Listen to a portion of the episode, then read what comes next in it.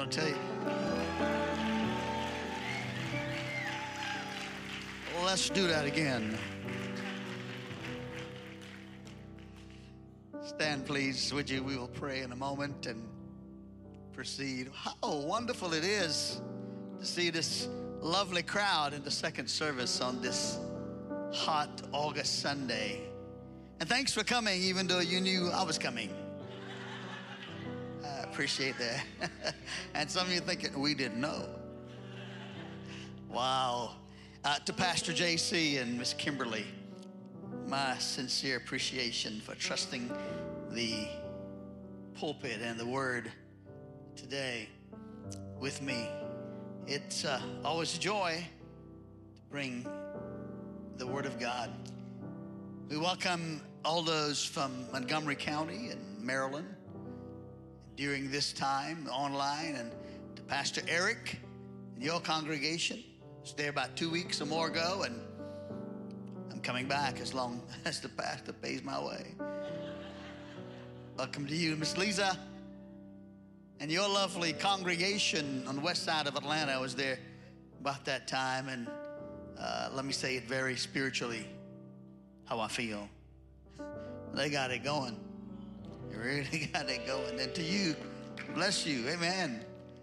And then to all of you that are online, watching us online, Facebook, to Facebook, whatever book you have. And I say, I say that because, folks, I don't have a clue about Facebook. Somebody says, Thank you, Jesus, but so Facebook and online. And then always and appropriate to acknowledge the men and women who have served in the five branches of our military and who are serving now. And I don't say this because we just do this every Sunday, and we should. I say it because I'm an American by choice. I've been in America 55 years, and I could have chose other places, and so could my mom and dad. But if I had to do it all over again, it'd still be America. Yeah, I'm not a ball player. I don't need, you know, some of them don't like America. All who served or have served in either of the branches, or should I say one of the five.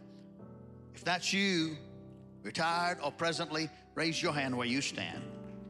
And yeah, go ahead. The rest of us, yeah, good, good. Yeah, it's worthy of it. Thank you, Jesus. Thank you, Jesus. Thank you. Amen.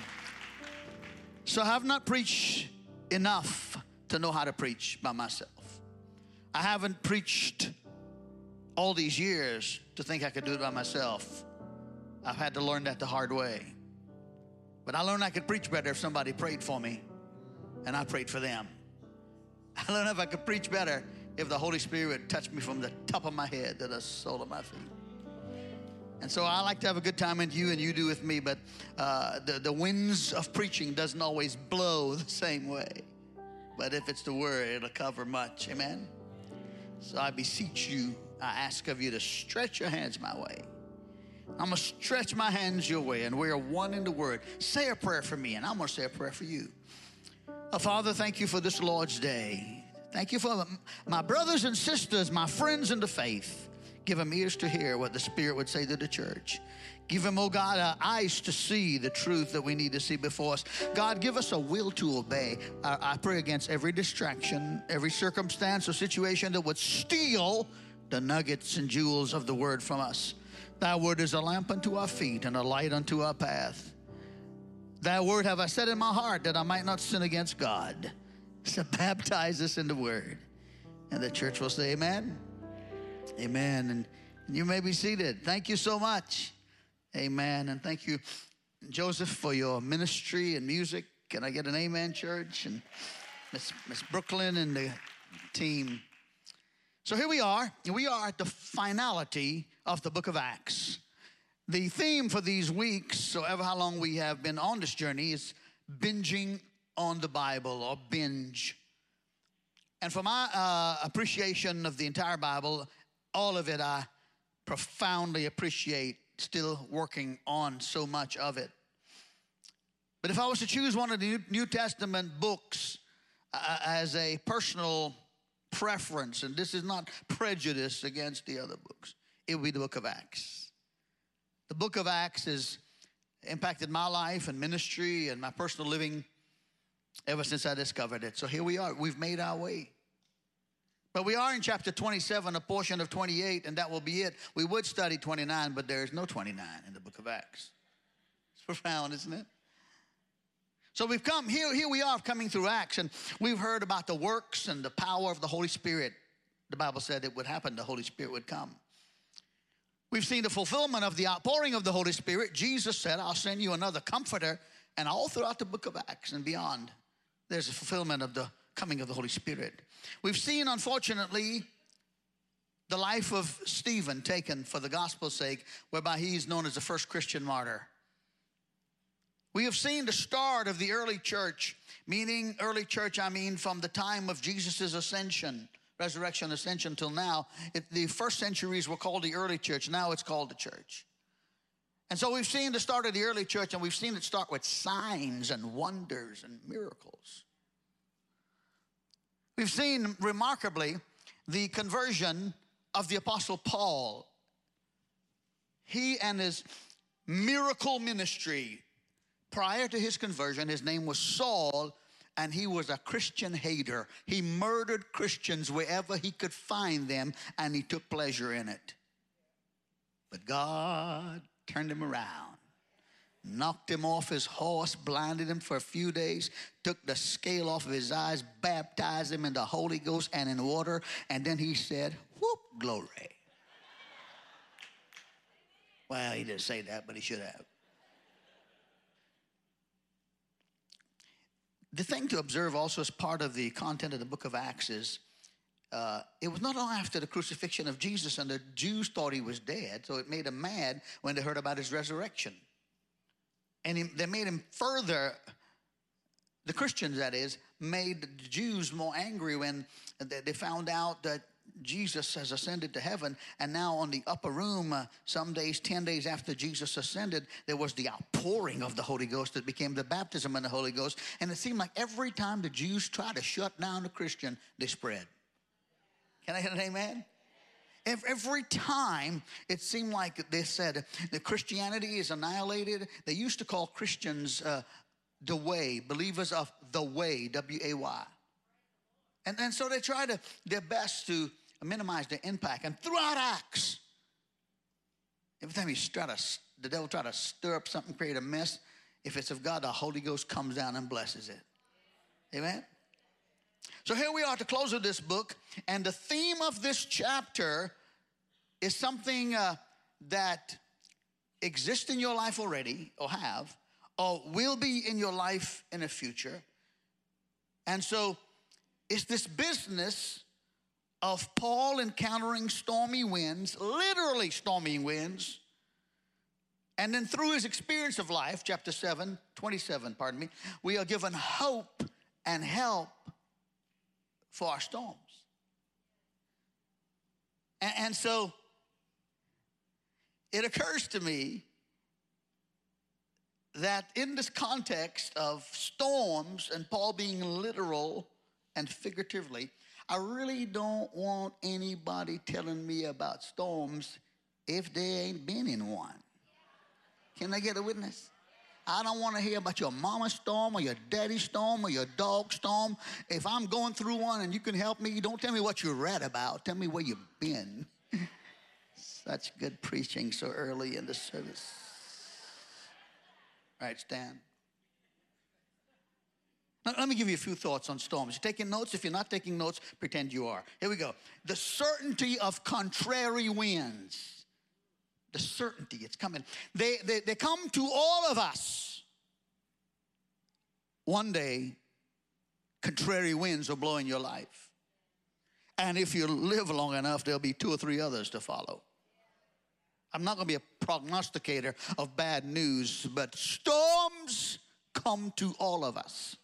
I was standing in the uh, waiting area of a funeral home there in Newnan, and I was awaiting to go and minister to the family who had lost somebody through COVID. And during the year of COVID, the pandemic, unfortunately, we had quite a number of funerals that were, uh, as far as number wise, irregular to times where pre COVID or after.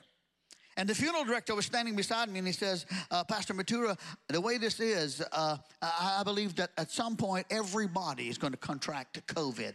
And I thought, you know, I hope not, and, and not me, you know? And then so three months later, I heard, heard that he had COVID. I was there and he had COVID, and I thought, man, he, I guess he hit it on, on the mark for him, but not me, you know?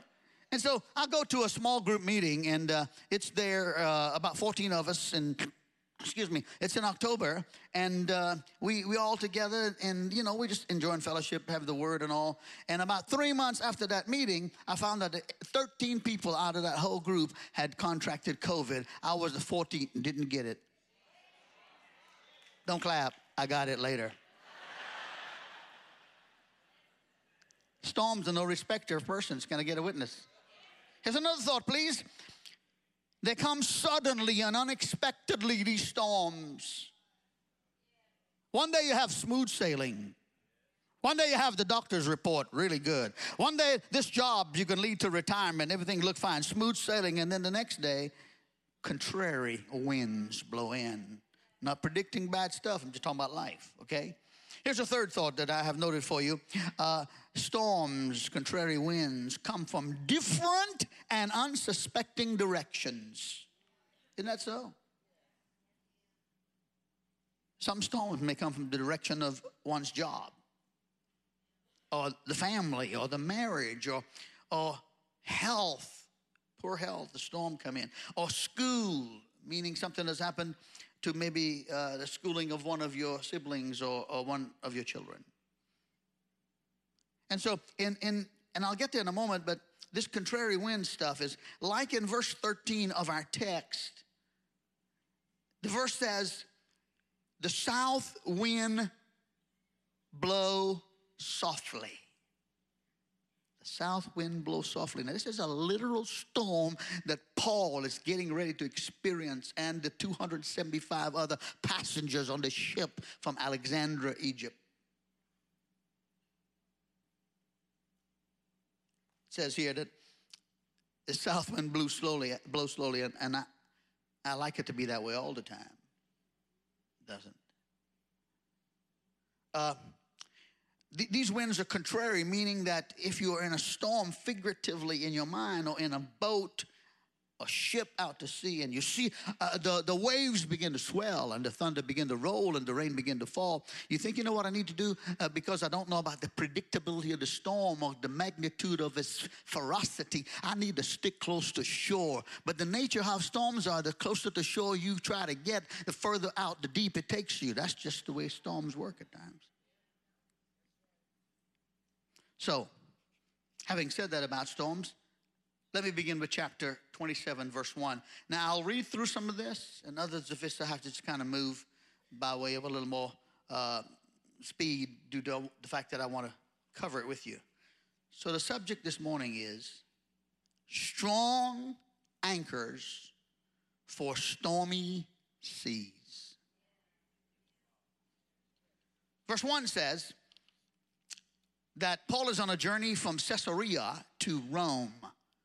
He is a prisoner of the Roman government. Now, due to the false accusations made by the Jews regarding Paul, they accused him of uh, false teaching against their doctrine. They accused him of causing a riot. Due to the accusations, he realizes that he cannot get justice in Jerusalem nor Caesarea. He goes to Caesarea and he meets with Governor Felix, and Governor Felix does not grant him justice. He stays in Caesarea, and King Agrippa comes, and King Agrippa doesn't uh, grant him justice. Matter of fact, King Agrippa is hoping that Paul would bribe him for his freedom. So Paul realizing that justice is not going to be served me here among these two politicians, he has no recourse and he appeals to the highest power in the empire, and that would be Caesar. Verse 1 says, as, as I continue, And when it was determined that we should sail into Italy, they delivered Paul and certain other prisoners, and one named Julius, a centurion of the Augustus band.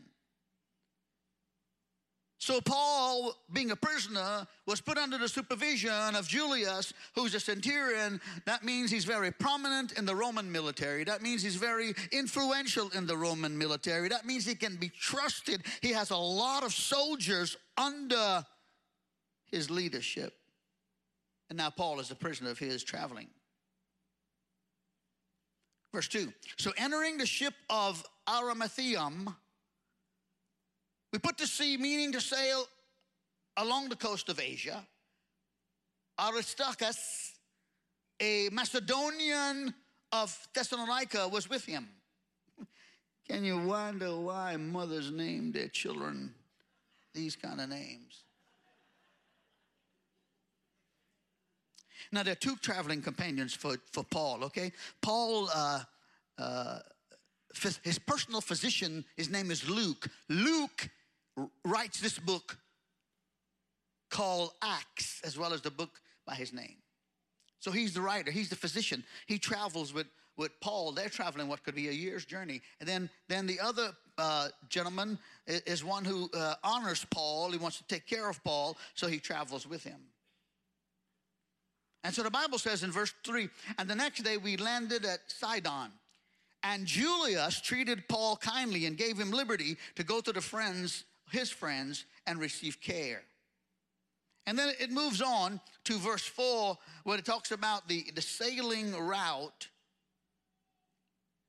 of this trip to Rome. And verse 4 says, And when we put to sea from there, we sailed under the shelter of Cyprus because the winds were contrary. There's sign number one. The winds were contrary. Kept on going. And when we sailed over the sea, which is off Cilicia and Pamphylia, we came to Myra, a city of Lycia. Verse 6 There the centurion, whose name is Julius, found an Alexandrian ship sailing to Italy, and he put us on board. So here we go. The ship from Caesarea to this last location, the one that there presently exists, Lycia, that ship is not large enough to endure this long journey across the Mediterranean and to carry this many passengers in a, in a long term journey. So there, Julius, the centurion, finds an Alexandrian ship from Alexandria, Egypt. It carries wheat. Its purpose is to carry cargo and a large amount of cargo. So not only does Julian put them on that ship, but he also uh, makes sure that uh, the journey will be durable for all 276 of them. Now, in verses 7 and 8, signs begin to appear, setting the stage for a storm. This kind of storm that's coming, they don't know what's coming. But after it occurs, they'll find it's like a storm that no sailor, no captain, no soldier, or passenger has ever experienced. As a matter of fact, before this storm is over, 276 people on the ship from Alexandria are making plans for their death at sea. I'm telling you what, there was one time I went on sea, and I'd just rather die on sea than go any further. I had some uh, experience uh, we came to pastor this church in 1985. I was 28 years old. It was a small church. It was down the road. Called Church of the Nazarene. Valerie and I came with our two daughters. And so we had some men in the church who knew that I hadn't been deep sea fishing. And they hadn't been in a while. So they chartered a boat out of Charleston, South Carolina. And they were going to take their Indian preacher to hell. I mean, to, to, to, to the ocean. And uh, you know, I never even did that. Dramamine. No, they were funny to put. Anyhow, I get on there, and, and it's not very choppy and hard, but so as long as I'm going, you know, the, the, the boat, fishing boats going out there, I'm doing okay. But when we stop to do the casting and the fishing, and all of you probably been there and you're nodding your head, and you're going to have dinner in a while, so I'll try to keep it really mellow. But uh, the thing about it is, uh, when they stop, I wondered why all the boys went back to the back of the fish, the back of the boat, I should say, and cast it out. And, and then I'm up at the front, the only one with the other idiot on the other side of me. And uh, they said, Pastor, you really should have come here. I'm thinking, okay, there's no room. So I cast my line out one time. Can I get a witness? Oh, one time. And after that, I was singing the old song, Amazing Grace. No, I wasn't singing, I was singing nothing. Folks, I tell you, I felt like I was going to die.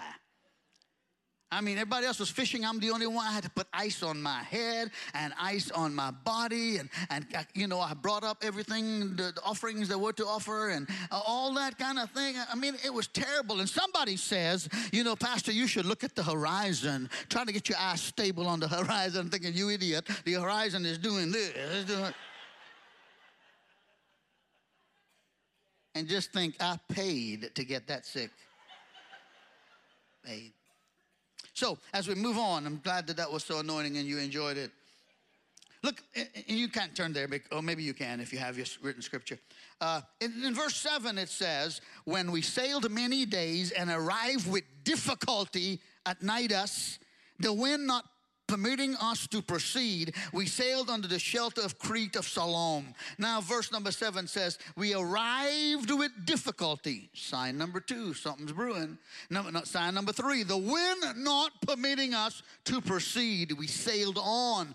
Uh, uh, sign number three. And then number eight, verse number eight, passing with difficulty. We came to a place called Fair Haven near the city of Lasea. Well, things are getting bad you know, and it's going from bad to worse. And, and so what happens is Paul comes to the occasion and, and he says, the sailing is dangerous and has been because we've come past verse 7. Uh, we've already gone past the fast, the Jewish celebration of atonement, F A S T, fast.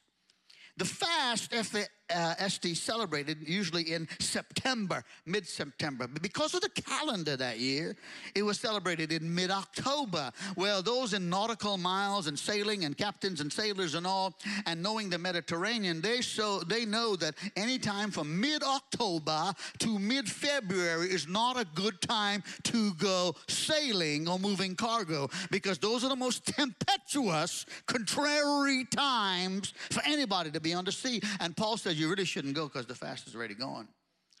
Uh, and he says, You know, if you keep going, guys, I perceive that this voyage will end with disaster and much loss, not only for the cargo and the ship, but also our lives.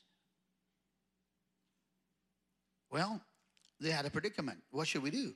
Well, the centurion, who's the head leader of all this, or the leader, he was persuaded by the helmsman to go forward. The helmsman being the captain, I suppose. He was persuaded to go forward as they try to make their way further on uh, beyond Crete and into a port called Phoenix. Phoenix, Mediterranean, not Phoenix, Arizona. I, Valerie and I got a daughter, a son in law, and two grandchildren living in Phoenix, Arizona. We ain't going there anytime soon with 110 degrees. We ain't even going there in the winter where it's 109 degrees. Phoenix is another destination they hope to make.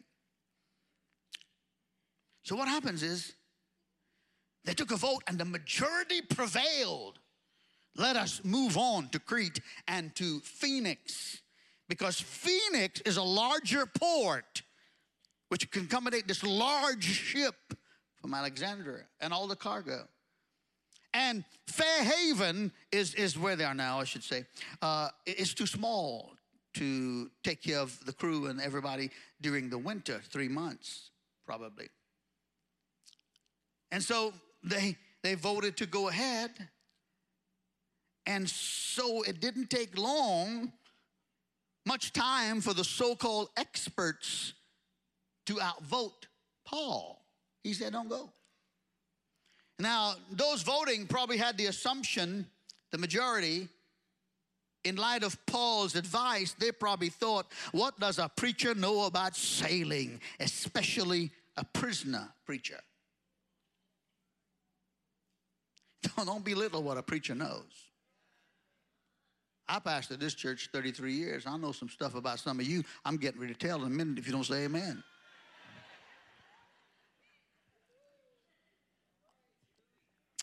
A preacher, in this case, an anointed preacher, Paul. You know, these guys didn't know that Paul had been on three separate voyages prior to this one. Can I get a witness? Paul had said on occasion with his testimony, I was shipwrecked a night and a day. I have been in the deep. He knows something about navigating. He knows something about how the clouds operate, how lightning come, how, how the winds get tempestuous, how the waves come up so high. And so he said, Don't go, guys. Let me tell you this about storms and see if you will observe this as something that is akin to you. Storms seldom adjust to our schedule. There's more. They seldom change course per our bidding. Their intensity have no regard for one's status or rank. A storm does not adjust to you, you adjust to it. Let me lead you some more.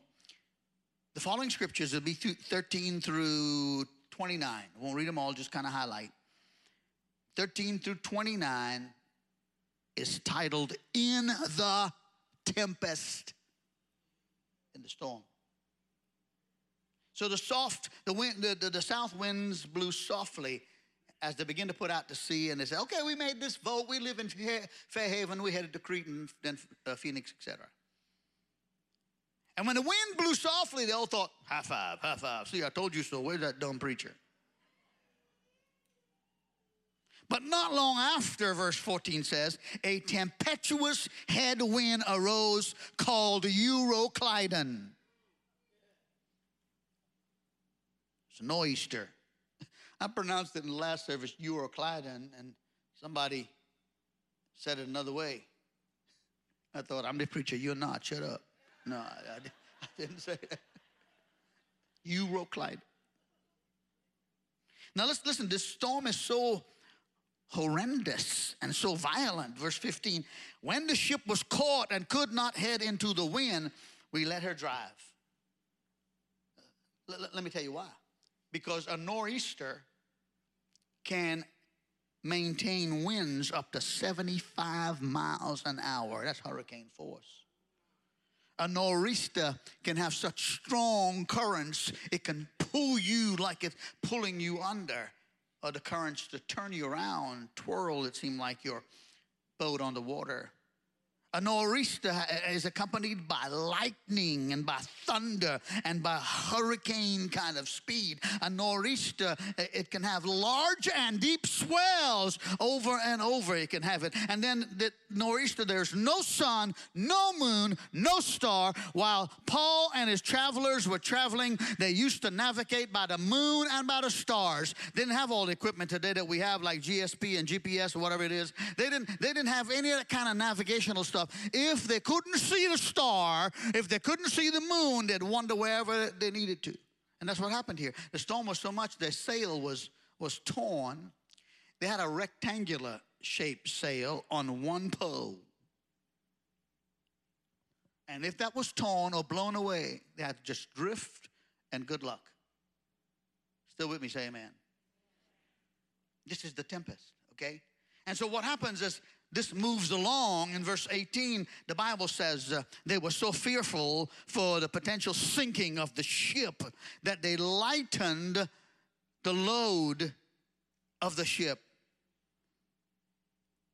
and so having done that They went a little bit, a few days longer. Now, this storm is over 14 days, but maybe even longer than that. No star, no moon, no sun, no anything as far as hope. They, they, they not only lightened the ship, but they lightened the tackling of the ship, the more heavy stuff.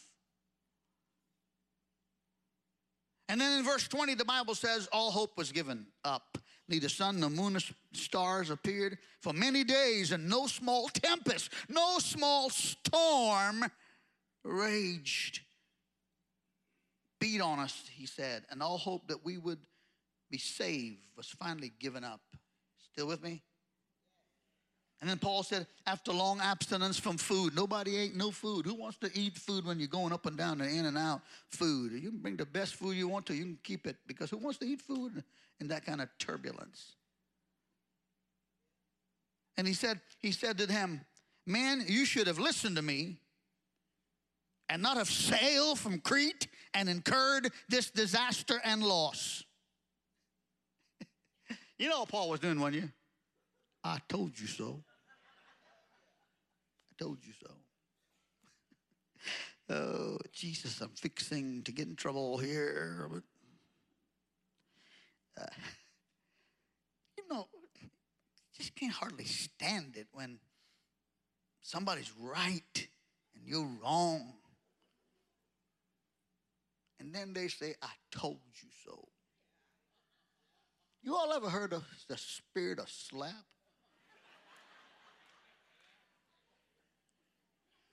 Paul, he Paul prophesied it came to pass, so he didn't have to apologize to anybody. Somebody say amen.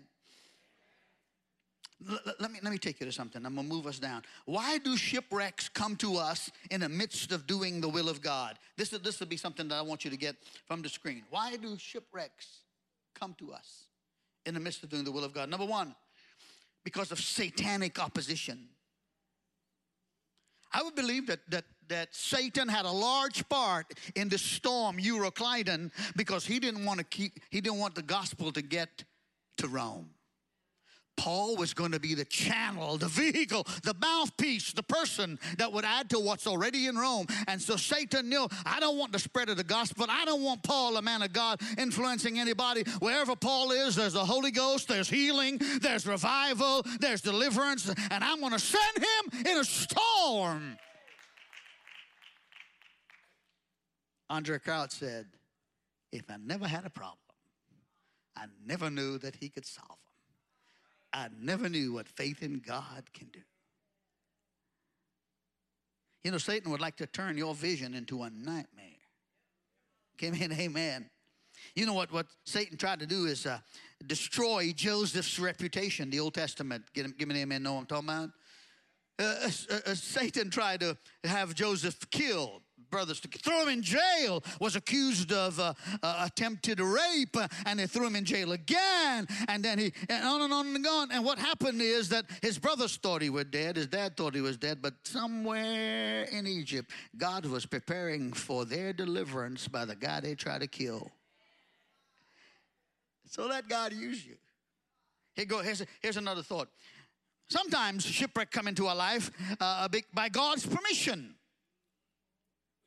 there's a lot of lessons to be learned from the storm by God's permission.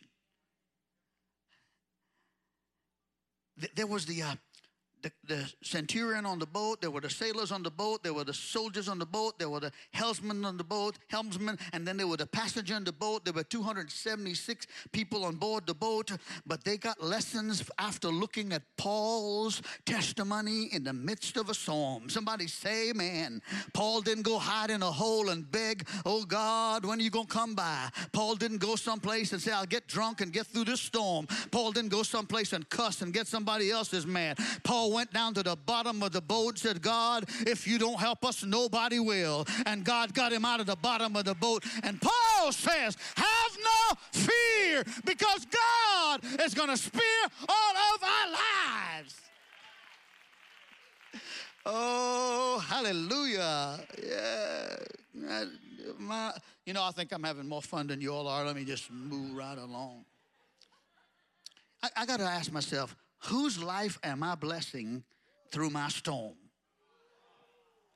Can I get an amen? Whose life am I blessing through my dark night? Oh, I wish somebody say, Praise the Lord. Oh, uh, uh let me, they're all 275 passengers, crew, etc. They moaning, groaning, making plans to die, but all of a sudden the agenda changes because God allows Paul to suffer, and they realize we're in the same storm like Paul. We're in the same waves like Paul. We're in the same boat like Paul. But Paul is praising his God, thanking his God. Maybe we ought to try some of that. Okay, let, let, let, me move here. Hurry, hurry. Let, listen to the third thing why why shipwrecks come into the lives of Christians. We're doing the will of God by our own doing. Yeah, if we sow, we shall reap. Hang around with the wrong crowd and they'll rub off on you. We, we just get into mess and we go, the devil made me do it. Ain't devil made you do nothing. You done did it by yourself. Oh, hallelujah. I'll probably not preach here again for a while, so I'll go ahead and enjoy it. Now, if you're not enjoying having fun, you need to check your fun-o-meter. Because anything that's dead in a church ought to be called by the undertaker. Somebody say amen. Here we go. Now, the Bible says before this anchor business that I'm going to tell you about Paul real quick. Uh, the soldiers and the sailors were so they were coming to the shore and they didn't know they were testing the depth of, of where the ship was. And the more they moved the closer to the, the bottom of, of the uh, of the ocean i should say is there. And so they threw out four anchors in hopes of it hitting catching rocks and stopping the ship from running aground. But before they threw out their four anchors paul threw out four anchors not literally, but figuratively. I'm going to share this with you and then I'm going to try to wrap it up. Four anchors, stormy seas, strong anchors for stormy seas. Number one is the anchor of the presence of the Lord. Acts 23, 27 and 3 says, 27, 23, pardon me, 27, 23. Paul heard from God and he said this to the soldiers and sailors and crew and passengers. For there stood by me this night an angel of God to whom I belong and whom I serve. The presence of God. If God be for you, who can be against you? I don't know your storm, but I know my storm and I'm 66 years old, and I may look like I've been through a lot of them, but I'd never be through any one of them if God's presence wasn't in my bedroom. I, remember in Emory Hospital looking and laying on my back, looking at the ceiling tile, and nobody around me but the Holy Ghost. And that's all I need the presence of God. I remember laying on my bed three o'clock in the morning at my house, and I couldn't go to sleep because my life is tossed and it's wounded and it's broken. But the Holy Ghost says, I am with you. I am your shield. I am your sword. I am your reward the presence of God. When, uh, when, when I'm suffering, I'm in a storm, there's some people I don't want near me. I don't want no presence if I just say my mama died of the same thing you're going through. You know, and there have been some people I don't want to uh, call an ID, and, and I call and that's who they are. I'd like to go, you're breaking up. I had some members like that. I had some members I didn't want to see in Walmart because they already killed me in Target. Nobody knows the troubles I see. And I'm thinking, nobody gives a flip.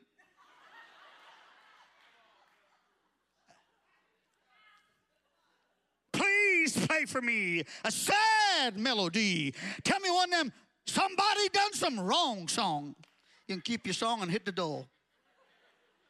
I need, I need the presence of somebody. Say, Pastor, I don't have a lot I can tell you, but I just want to hold your hands and say a prayer for you. Yeah. That's 10 of us who would want that. Here's a second anchor, the strong anchor, the promise of God. The promise of God. God is a promise maker, and He's not a God that He can lie. Promise of God. Everybody on that ship, 276 people, excluding Paul, 275 obviously, they get to live because God made Paul a promise. Ain't that good? Yeah, some of you sitting right here like me, and what kind of occasions of our life are going, ain't that something? No, it ain't. You, you want to know something? Your grandma's praying somewhere for you in some back room, asking God to heal your head. Yeah, some of us going through some stuff and we think, man, I'm the greatest thing since sliced bread. No, you ain't no greatest thing since sliced bread. Your mama prayed, your daddy prayed, your pastor prayed. And you now need to be praying for somebody else the promise of God. And look at this. He said, uh, the promise of God to Paul was, You must go to Caesar. Not only do you want to go to Rome and Caesar, but you must go. I've ordained for you to go. And as a result of everybody else being on this ship, they get to go and not be, not be killed. So every once in a while, I got to say thank God for the prayers of my wife. You know, my wife, Valerie, uh, God blesses me because of her. Wait, wait, I don't know how to take that. I tell Valerie, here's, here's my prayer life. I say, Oh God, I need you today. I need your help. I don't feel good. I've just been through some stuff. And, and, and uh, yes, and God says, Who is this? and I say, Allan, you know? I said, I'm married to Valerie. He says, Oh, that Allan. Yeah, yeah.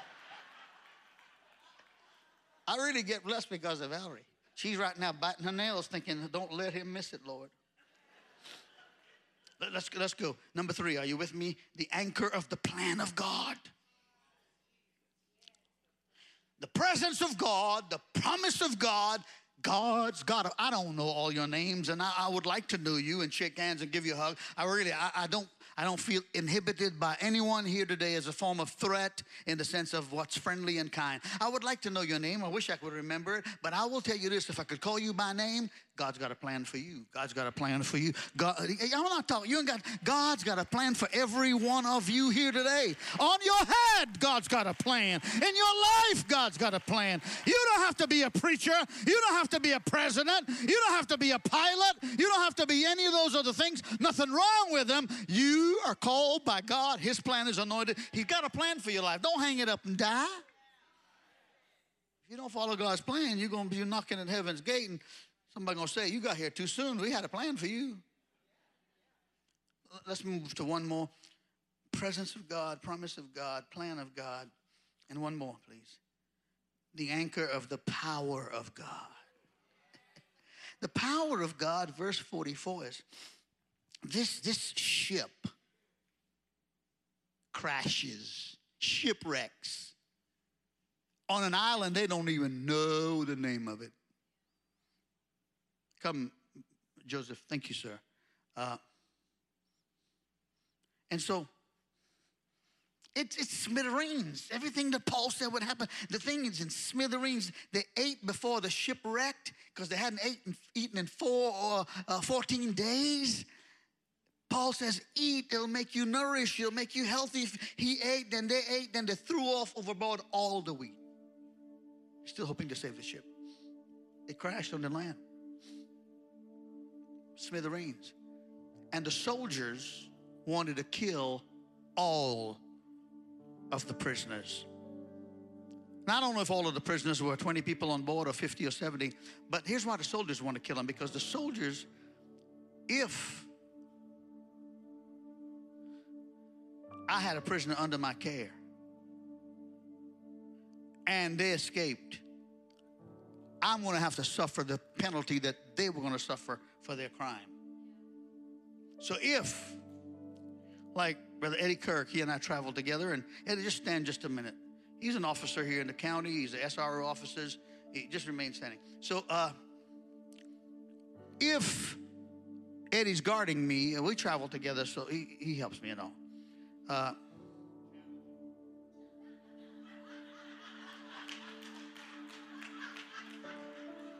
So if I escape, if I, you know, did something that's worthy of going to jail for 20 years, and I escape and he doesn't know where I am, he has to serve the 20 year prison. I'm always trying to elude him. Kill them all, kill them all. And, and you know what the centurion said? We ain't killing nobody. And that's of God. Everybody's gonna make it to shore.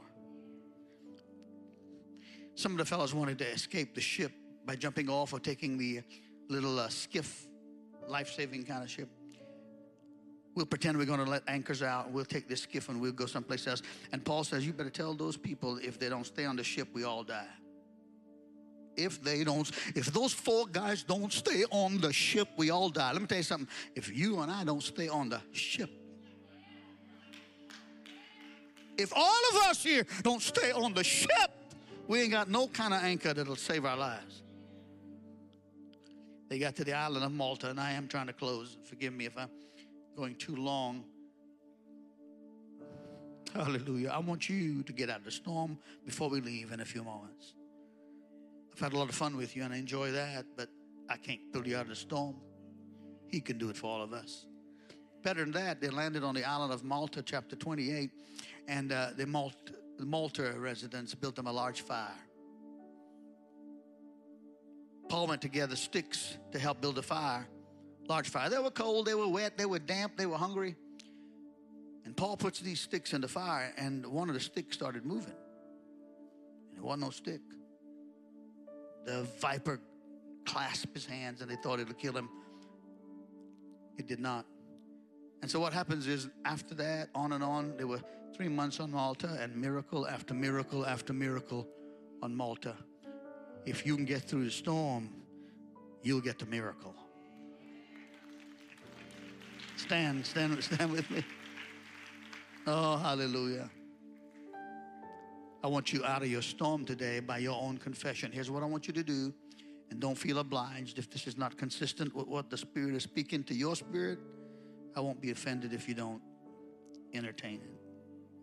I want you to thank God for the storm. That's diametrically opposite of what our human spirit. I want you to thank God for the storm. I want you to thank Him in the sense of saying, I could already be dead, but I thank you for the storm. I'm gonna learn some lessons, but I thank you for the storm. I, am not. I don't want to grouch and complain and grumble and fuss. I thank you for the storm because there are other people going through a storm who need my testimony. Would you lift your hands to the Lord and do that? just that right now. Just lift your hands, raise your voice above a whisper so the devil will hear us and he'll be confused. I believe it can happen. Come on, raise those voices. Oh, hallelujah. God, I thank you for the storms. I thank you that I learn more from them. I thank you that I teach others from them. Come on, just, just say it to them. I thank you for the financial storms. Call them out. I thank you, Lord. I'm not the best health I want to be, but I'm going to be healed by the touch of God. And I'm going to tell somebody else how I got healed. I thank you that my marriage storm is going to die down and we'll have uh, soft winds blowing. I thank you that my kids are going to grow up in the Lord. I thank you that I'm free from drugs and alcohol and sexual impurity. Come on, God, I thank you that you brought me out of darkness into light. The more you say it, the more you'll get it. God, I, I, thank you that my storm now is under my feet, not over my head. Hallelujah, hallelujah, hallelujah. Come on. God baptize us in the Holy Ghost. Ask Him to do that. Baptize us in the Holy Ghost. Let's not leave here, God, without joy and peace and strength and assurance. Thank you for everyone, oh God, in their obedience. And I pray this day would be different than any other day in the past and days to follow. Deliver us from evil. Keep us safe. Help us to stay on the ship Jesus' name. Amen. Amen.